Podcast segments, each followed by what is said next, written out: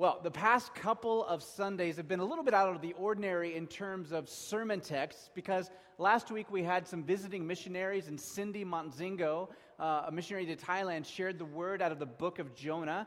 And then the week before that, we were at the Mount Baker Theater with several other churches, and we got a wonderful word from Dr. Ray Bakke. And so it's been about three weeks since we've been together in our First Corinthians series. All right, and what we're going to do this evening is we're going to jump right into the middle of 1 Corinthians chapter 5 because we covered the first part of it three weeks ago.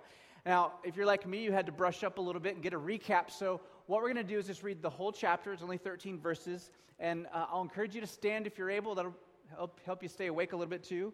And uh, we'll read 1 Corinthians 5 1 through 13. Paul writes, it's actually reported that there's immorality among you, and immorality of such a kind as does not exist even among the Gentiles, that someone has his father's wife. You've become arrogant and have not mourned instead, so that the one who had done this deed would be removed from your midst. For I, on my part, though absent in body but present in spirit, have already judged him who has committed this, as though I were present. In the name of our Lord Jesus, when you are assembled, and I with you in spirit, with the power of our Lord Jesus, I've decided to deliver such a one to Satan for the destruction of his flesh, so that his spirit may be saved in the day of the Lord Jesus. Your boasting is not good. Do you not know that a little leaven leavens the whole lump of dough? Clean out the old leaven so that you may be a new lump, just as you are, in fact, unleavened. For Christ our Passover has been sacrificed. Therefore, let us not or let us celebrate the feast not with old leaven, nor with the leaven of malice and wickedness, but with unleavened bread of sincerity and truth. I wrote you in my letter not to associate with immoral people. I did not mean with immoral people of this world, or with the covetous, or swindlers, or with idolaters, for then you'd have to go out of the world. But actually, I wrote you not to associate with any so called brother or sister if they are an immoral person, or covetous, or an idolater, or reviler, or a drunkard, or swindler. Not even to eat with such a one. For what have I to do with judging outsiders? But do you not judge those who are within the church? But those who are outside, God judges. Remove the wicked person from among yourselves. Lord, help us. Um, what a challenging word, uh, both in its cultural obscurity and uh, what a challenging word uh, for us today. Um, Lord, help us to be tempered by humility and courage. And most of all, Holy Spirit, we pray that you would open this message to us, that you would speak to us um, the word that you have for us, Lord. Amen. You may be seated.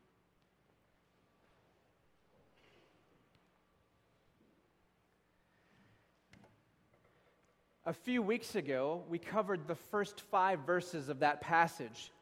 Paul writes to this church in Corinth about a man in the congregation who was openly having an incestuous affair with his stepmother.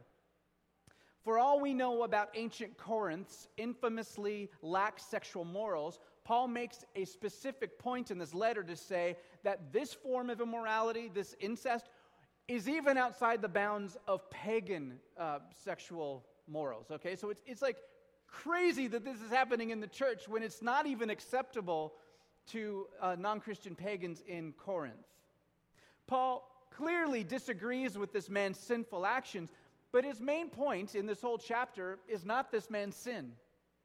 His main point in this chapter is the Corinthian church's attitude toward the sin. He just can't believe that they're just like, that's cool. There's a guy who's a member of our congregation who's like sleeping with his stepmom eh, to the shame of his father. Their boasting betrays a sense of pride that, frankly, we see cropping up in all kinds of organizations, uh, even in our own land, where ordinary people think that they are extraordinary in the sense that they're outside the bounds of law. So, even if you're not a soccer fan, it would be hard for you to have read the paper or seen the news in the last week and not heard of FIFA, right? Uh, you, there's these indictments against FIFA officials.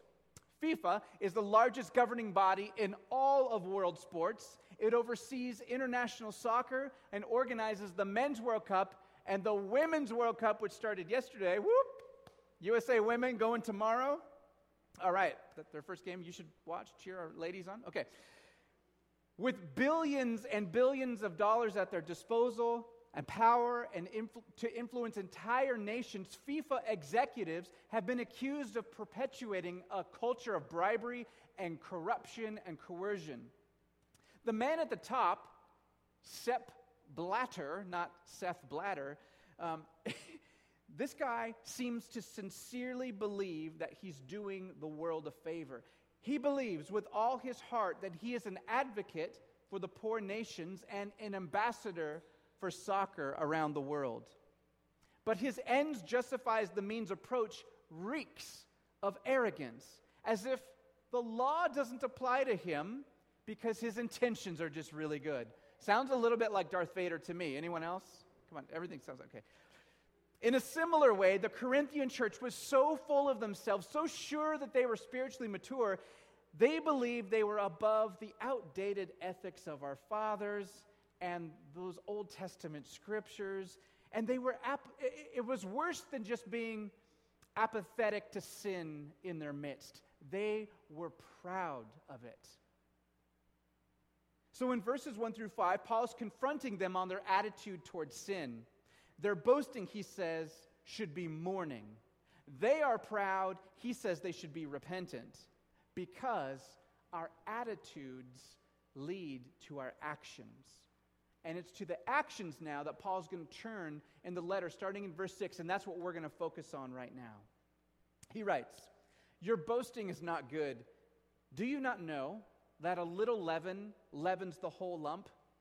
So, in ancient rhetoric, the line, Do you not know, was a common way of introducing obvious ideas to people who they definitely, yes, they already knew. So, in one sense, he's saying a little leaven leavens the whole lump, is like you and I saying one bad apple spoils the whole barrel. It was kind of a, a saying, okay? It was a simple metaphor. The idea is that in any community, the actions of a few affect the whole. The principle here is that your sin, it might be personal, but it's never private. Does that make sense? Your sin might be personal, but it's never private. Each one of us, our sin has a way of releasing toxins into the community, whether it's our city or our country or certainly in the church community. In fact, maybe you've lived with an addict in the house, or maybe you've been an addict in your family or in your home, and you know that the isolated actions of one person have very public or communal consequences. So, what is the action that Paul is calling the church to take? Well, his call to action is to remove this unrepentant sinner from the community for two reasons. One is for the sake of the community, for the health of the community. The other is for the health and the sake of the sinner. Now, there's something very important I don't want to just gloss over. Remove the unrepentant sinner. That's a vital distinction. Because if we removed every sinner from church, I'd be the first one out the door and you would all have to follow me, right? Okay? He's not saying just remove every sinner from church, there would be no church. What makes us the church is not never sinning. What makes us the church is Jesus. He's the one who died for us. You didn't die for me, I didn't die for you. He's the one who gives us new life. He's the one who washes us clean when we confess and repent of our sin. We are alive and part of the church only because we're in Christ. And we're in Christ not because of your good moral character, not because of your ethnicity. We are not in Christ because of our gender. We're not in Christ because of our sexual identity. We are in Christ because of what Jesus has done. And we are in Christ because we've received what he's done through faith and repentance and received forgiveness. In fact, the only thing that can keep you or anyone else out of fellowship with the body of Christ is unrepentant sin. Like wearing it like a badge of honor, like, yeah, I know I do X, Y, and Z. Live with it. Well, Paul says, no, we can't live with it. We can't just live with it. And, and here's where the text gets really uncomfortable. It's uncomfortable for me, right? We live in a time and culture that so values the freedom of everyone to do whatever they feel like, whenever they feel like it, that is difficult to critique. And it makes us squirm right in our seats. Uh, if you weren't stuck to them because you're sweating so bad right now, you might be squirming. And it, the, the idea to hold each other accountable to a higher standard, uh, that's not Bellingham. And on the one hand, we are on solid ground for not being quick to judge. Uh, in fact, Jeff just read us the passage from Matthew chapter 7 where Jesus says, Do not judge, for in the way you judge, you will be judged, and by your standard of measure, it will be measured to you. Why do you look at the speck in your brother or sister's eye and you don't even notice the log, the lumber in your own eye? How can you say, Nancy, let me take the little speck of sawdust out of your eye? Well, I've got a two by four sticking out of my face. Can't even get close to you, can I? Jesus says, in no uncertain terms are we to be judgmental of others. Our vision is so obscured by our own sin, eh, you know, it would be literally like trying to take a speck of sawdust when we've got lumber sticking out of our face, right? So Jesus is clear that as individuals, we should not judge other individuals.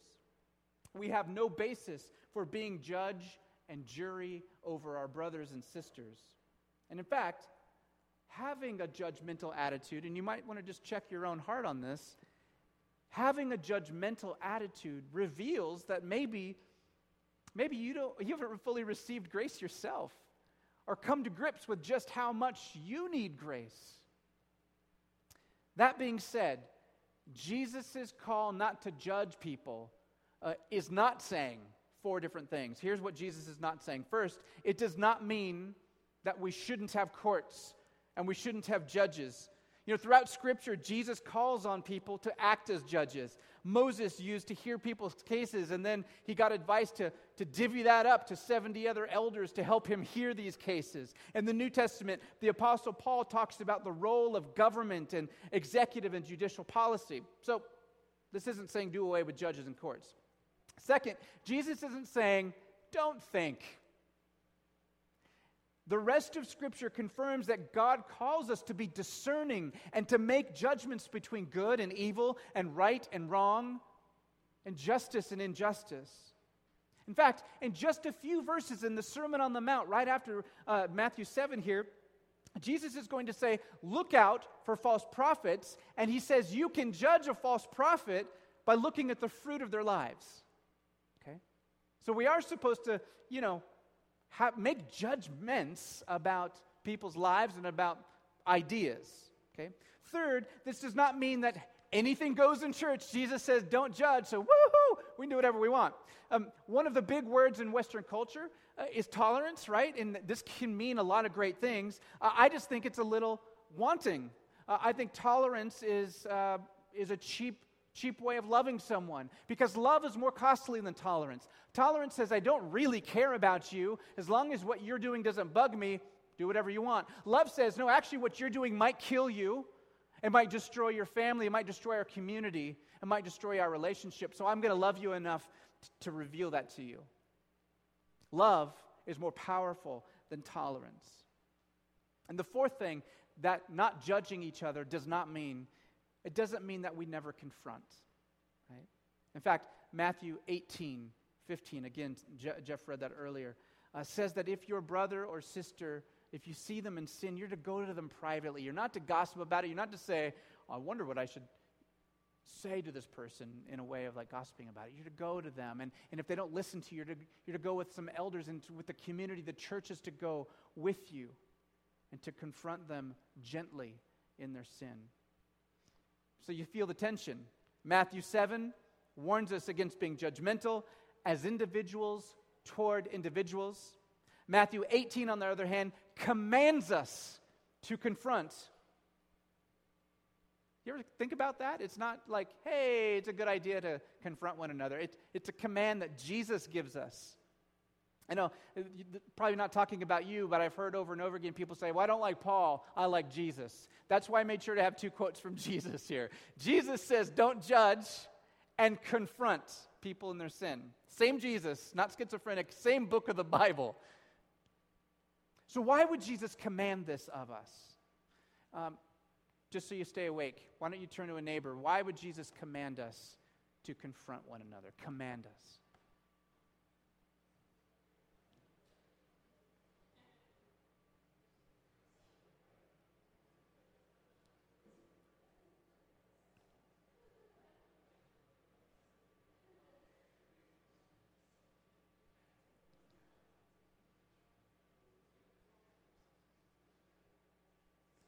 Any ideas? I'd love to hear. Let's shout out a few. What are some ideas? Why would Jesus command us to confront? Loving.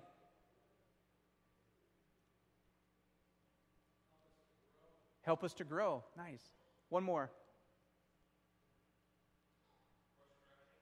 Course correction. I love it.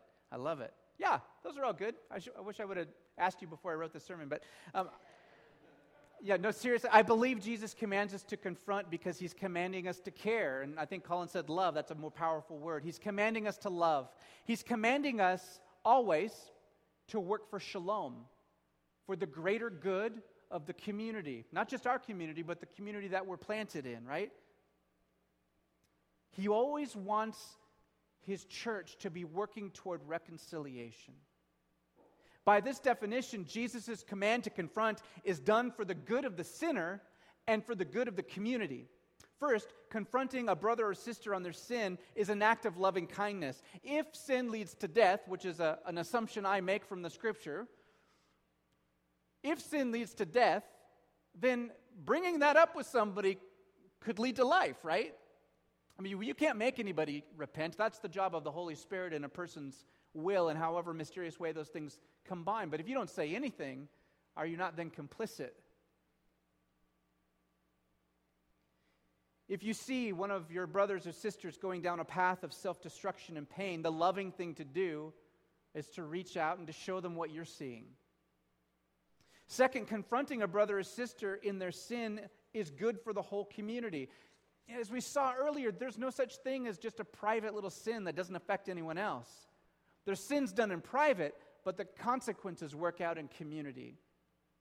I mean, you may not think so. Uh, I hate to go down too many rabbit trails, but I mean, just think about this. Like, what's one of the most private sins we have? Um, you could have uh, a selfish, judgmental attitude, or, um, you know, uh, guys, uh, pornography is a big one, right? So uh, the statistics say that most of us here are struggling with that on an intermittent basis, right? So like let's say it's a porn thing and you have a relationship maybe you're dating someone or you're married to someone or you're gonna date someone okay guys? So uh, you have this broken you have this sense of shame about you and you walk around as a wounded person doubting that god really loves you doubting that you're really forgiven because you've done it for the 7000th time and you'll quit tomorrow.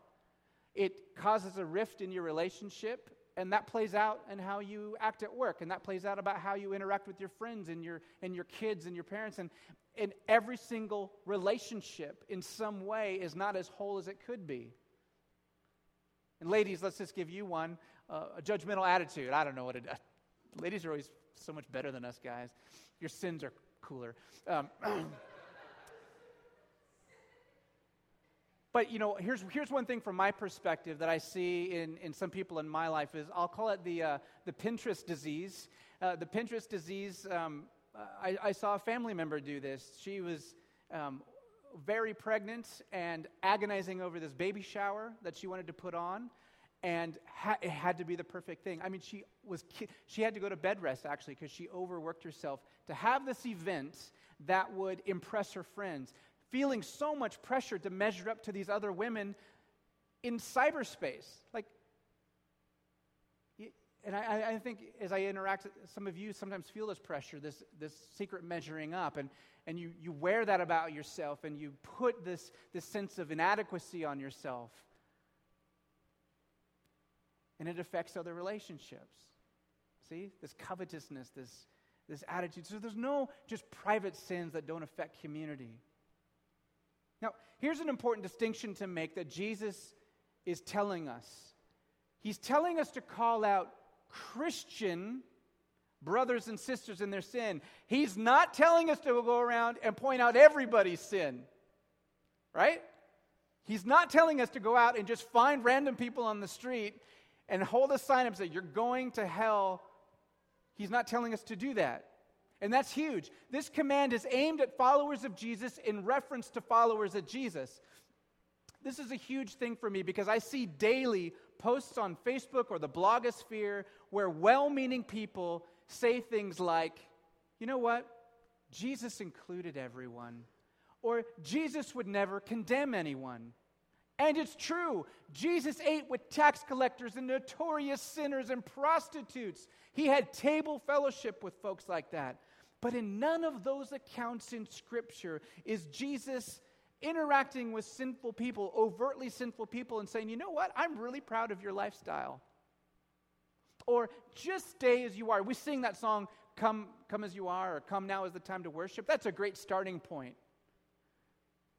But I wish there was a song for the close that says, Don't leave as you were, right? Because Jesus has this, you, you, notice these encounters. The woman at the well, you know, she's gone through like five husbands. The guy she's with now isn't, isn't her, she's not even married with them. And there's this encounter with Jesus. He doesn't even have to blast her, he just reveals truth and is so loving, so genuine that it changes her encounter with him, changes her life. She goes back, wait till you meet a man I've never met a man like this before. She brings her whole community, and she is an evangelist because she's been overcome by the kindness of God, not by Jesus with the sign telling her she's going to hell.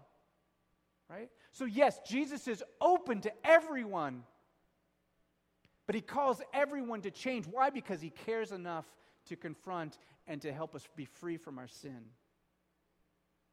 it's important, I think, to recognize. I know we're in uh, uh, 1 Corinthians, and that's a letter of Paul, but again, there is this bias out there about people liking Jesus and not Paul. So let's go back to Jesus and see how Jesus interacts with two different groups of people. The first group of people is how Jesus interacts with those outside the religious community.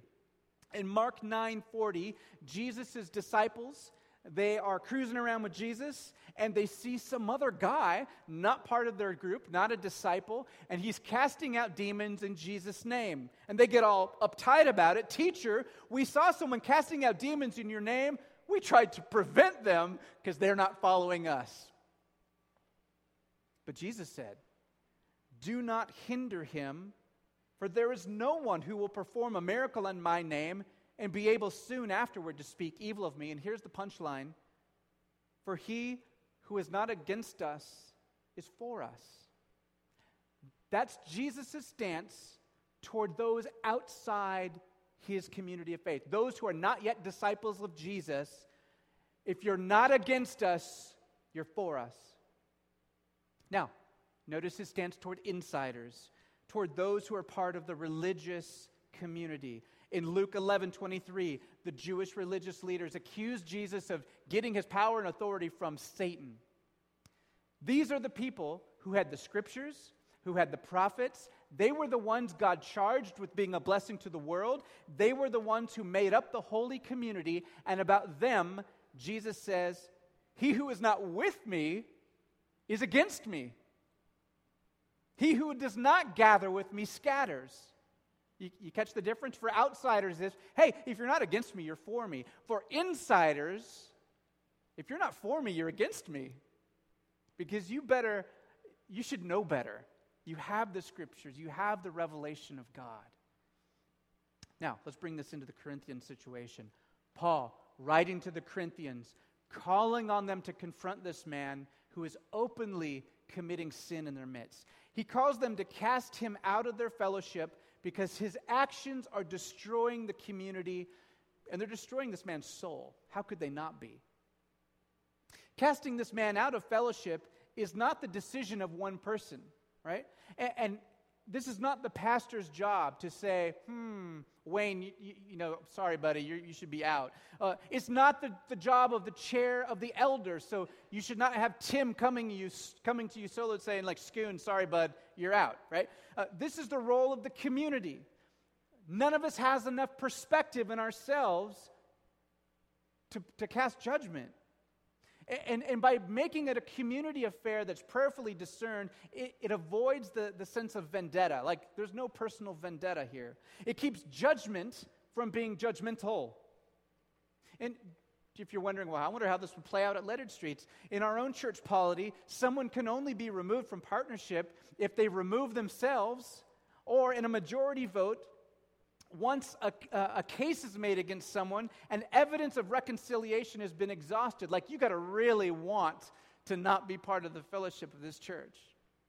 And frankly, you know, in Corinth, like Paul planted that church 18 months before this letter. There's no other churches. Like, this is the place you go to have communion, to hear the word of the apostles. In Bellingham, you know what mostly happens is we have a disagreement. You're like, you know what? I'm going to go to some other church that believes like I do. And to me, that's a sad thing. Uh, but I, I, am encouraged that more and more of us pastors and leadership, and this thing at Mount Baker Theater is kind of a visual, visual expression, more of us are living in, in community, walking in community, um, regularly praying together. So it's becoming more and more difficult to just like hop around um, to, you know, to your new best flavor. Uh, anyhow. Matthew 18, when Jesus calls us to confront he says, if our brother or sister, after being confronted privately and then lovingly by community, if they still refuse to repent, you're to cast them out of the fellowship, and then what are you supposed to do? Treat them as a as a Gentile or a pagan, as a non Christian. And how are we supposed to treat non Christians? With love and compassion and wooing them back into the community. Isn't that an, so? We don't write people off in the church. I'm not saying that doesn't happen. I'm saying that the scriptures say we don't write people off in the church. Amen? We need to be better than that. All of this is done for health and reconciliation, right? We treat non believers like people Jesus died for. He did. Like people Jesus loves. He does like people in need and savior, uh, in need of a savior. They are. We don't take the Lord's Supper together with someone who's clearly, openly unrepentant because the Lord's Supper is for repentant sinners. Like that's what it's about. But we go out of our way to seek the good of others and work towards repentance and reconciliation. Now, I know I just said best case scenario stuff, and frankly, it makes us still feel uncomfortable. These boundaries in the church make us feel uncomfortable.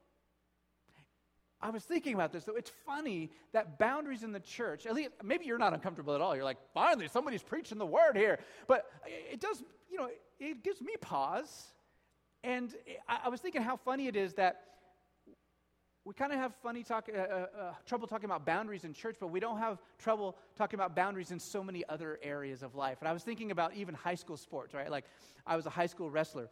And to be a high school wrestler, you know, you had to try out and all that stuff. And then you had to sign this contract. And it said things like, you'll maintain a certain GPA and you won't use certain substances, you know, and, uh, and you'll be at every practice unless you're like sick or something. You know, it's just like basic high school sports stuff.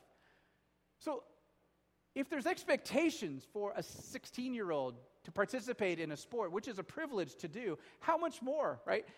Uh, as people who have been transformed by the living God, by the grace of Jesus, how much more uh, some standard of ethic that we walk together and hold each other accountable? Does that, that make some sense to me? Paul says, have nothing to do with judging those outside the church. Why would we? What possible standard would we hold someone to who don't even believe in the scripture? That's ridiculous to me. Uh, they've never committed to following Jesus. Why would we expect them to live the way Jesus says? Hey, you know, you don't follow the Sermon on the Mount. I've never heard of it. well, I don't believe it, right? We don't hold outsiders to the same standard. Uh, they've never experienced his love and forgiveness. They haven't been baptized, which means they haven't died to their old life and been raised to walk in newness of Christ's life. They don't seek fellowship at the Lord's table. So we don't judge outsiders, we don't shun them. In fact, you'd have to live in some kind of crazy cultish commune if you really wanted to get away from people who didn't think like you did. And you know what would happen if we did that, right? We would be living in direct contradiction to what we're called to be. The church, you, me, we're the called out ones. We're the new people of God. In verse 6, Paul talks about the leaven spoiling the whole lump of dough. And at face value, I talked about that being a metaphor, like one bad apple spoils the whole bunch. But of course, there's more than face value going on with leaven and dough. Yes, it means remove evil from your midst. It means a regular mode of repentance when we've sinned. It means calling one another to a higher standard than open sexual immorality, open greed, conspicuous consumption, corruption, and idolatry in all its forms. It calls us out on those things. Why? Because the feast of unleavened bread, it was a festival of remembrance. It was to remember when God, by His grace, rescued the Israelites from Egypt when they weren't asking for it, when they had no, uh, nothing to earn His grace. He just did it. And that night, He says, I want you to be ready to escape. You don't have time for your leavened dough. Have unleavened bread ready to go. Slaughter a lamb for each household. Put the blood on the lintel and on the doorpost. And when the angel of death comes over in the final plague against the Egyptians, he will spare you and you be ready to run. No time for your fancy sourdough bread. No time for your lumpy yeasty bread. All right? It's time to get ready to be mobile. And ever since then, um, the, the Jewish people have been keeping the tradition of Passover and then the feast of the unleavened bread, right? And Paul, a Jew himself and then a convert uh, to Jesus, saw that Jesus is the ultimate Passover lamb. And that now you and I, the church, are living in a perpetual state of feast. The lamb has been sacrificed, the sins have been forgiven, and now we are in like feast of unleavened bread for a long, long time until Jesus returns. And that doesn't mean you can't have good food. Like, I'm not talking about literal feast of unleavened bread. I love me some leaven. Amen. Good little sourdough, grilled cheese. Oh, Come on. But what I'm saying is that, that metaphor of leaven representing something evil in our midst, of purging that, that should be our daily rhythm. Lord, I noticed some leaven today in my attitude, in my actions, in my snapping at my kids like I did before church today because I was anxious. They were thwarting my will. This is the, the bits of leaven that rise up in us, right? And, and we, we purge ourselves because we're in the feast season, we're in the celebration season all the time in Christ. We're always aware of our need for grace. We accept we need forgiveness, but we don't accept sin as the new natural. Not anymore. And we live without leaven so we can be a light to the nation, salt of the earth. We are called out so that we could be in the world and actually make a difference, right? So many of you know I was in the Coast Guard for seven years. For three of those years, I was on this team called the Pacific Strike Team. And we were trained to, to respond to chemical and oil spills and to be an asset if there was ever a release of uh, like uh, chemical or biological weapons. Well, in 2002, um, the Olympics, right, were in Salt Lake City, Utah, and uh, there was a, a, little bit of intelligence, not much because it's military intelligence, but there's a little intelligence that there might be um, a, counter terrorist attack, and there might be like a good target would be the Olympics. We've got all these people from around the world there on American soil, a great opportunity to release a chemical or biological weapon. So the strike team, who has all this great like level A capability, fully encapsulating suits, it doesn't do you a lot of good if you're in the blast zone because you can't get it on fast enough to escape, right? You'd just be dead. So, what they did is they took the strike team and staged them outside the theoretical blast zone so that in the event of a situation, they could be ready to go in and enter the chaos. They were set apart to enter in. Does that make sense? They were set apart to enter in. If we, the church, look just like the world, if our lives are no different, then what kind of life do we really have to offer those in Christ? How are we to be his hands and feet? How can we have anything to offer if we're not ourselves touched by the gospel in a way that actually matters? Because, see, you and I were, were set apart so that we can enter in. We're not set apart to go live in a cloister together. We're set apart. We do this. We come here. We are washed clean on a regular basis. We receive the grace of God so that then we can enter in and reflect beauty and grace and goodness to our neighbors. In the end, I think this hard word for the Corinthians is a really good word for us. It reminds us that Jesus did not call us to play church. He didn't call us to be a, sh- a, social club, and He didn't call us to be a center for philanthropy, even though I do love hanging out with you on a social level, and we do a lot of philanthropic good things. But that's not the reason we're together. Jesus gives us new life. He calls us to reflect His kingdom in our families and in our friendships, in our worship, and in our service outside the walls of this building. He calls us to reflect His kingdom in our personal life and in our public life. And my hope and my prayer for me and for you is that this word would remind us of who we are, as Paul does in the beginning of his letter. I want to pray these words for us. This is from the opening of 1 Corinthians with a little modifications. Lord, we receive these words as words to us. To the church of God in the lettered streets, to those who have been sanctified in Christ Jesus, saints by calling, and with all who in every place call on the name of the Lord Jesus Christ, their Lord and ours, grace to you and peace from God our Father and the Lord Jesus Christ. I thank my God always concerning you for the grace of God which was given you in Christ Jesus, that in everything you were enriched in him in all speech and all knowledge, even as the testimony concerning Christ was confirmed in you, so that you're not lacking in any gift, waiting eagerly for the revelation of our Lord Jesus Christ, who will also confirm you to the end blameless in the day of our Lord Jesus Christ. God is faithful, through whom you were called into fellowship with his Son, Jesus Christ our Lord. Amen.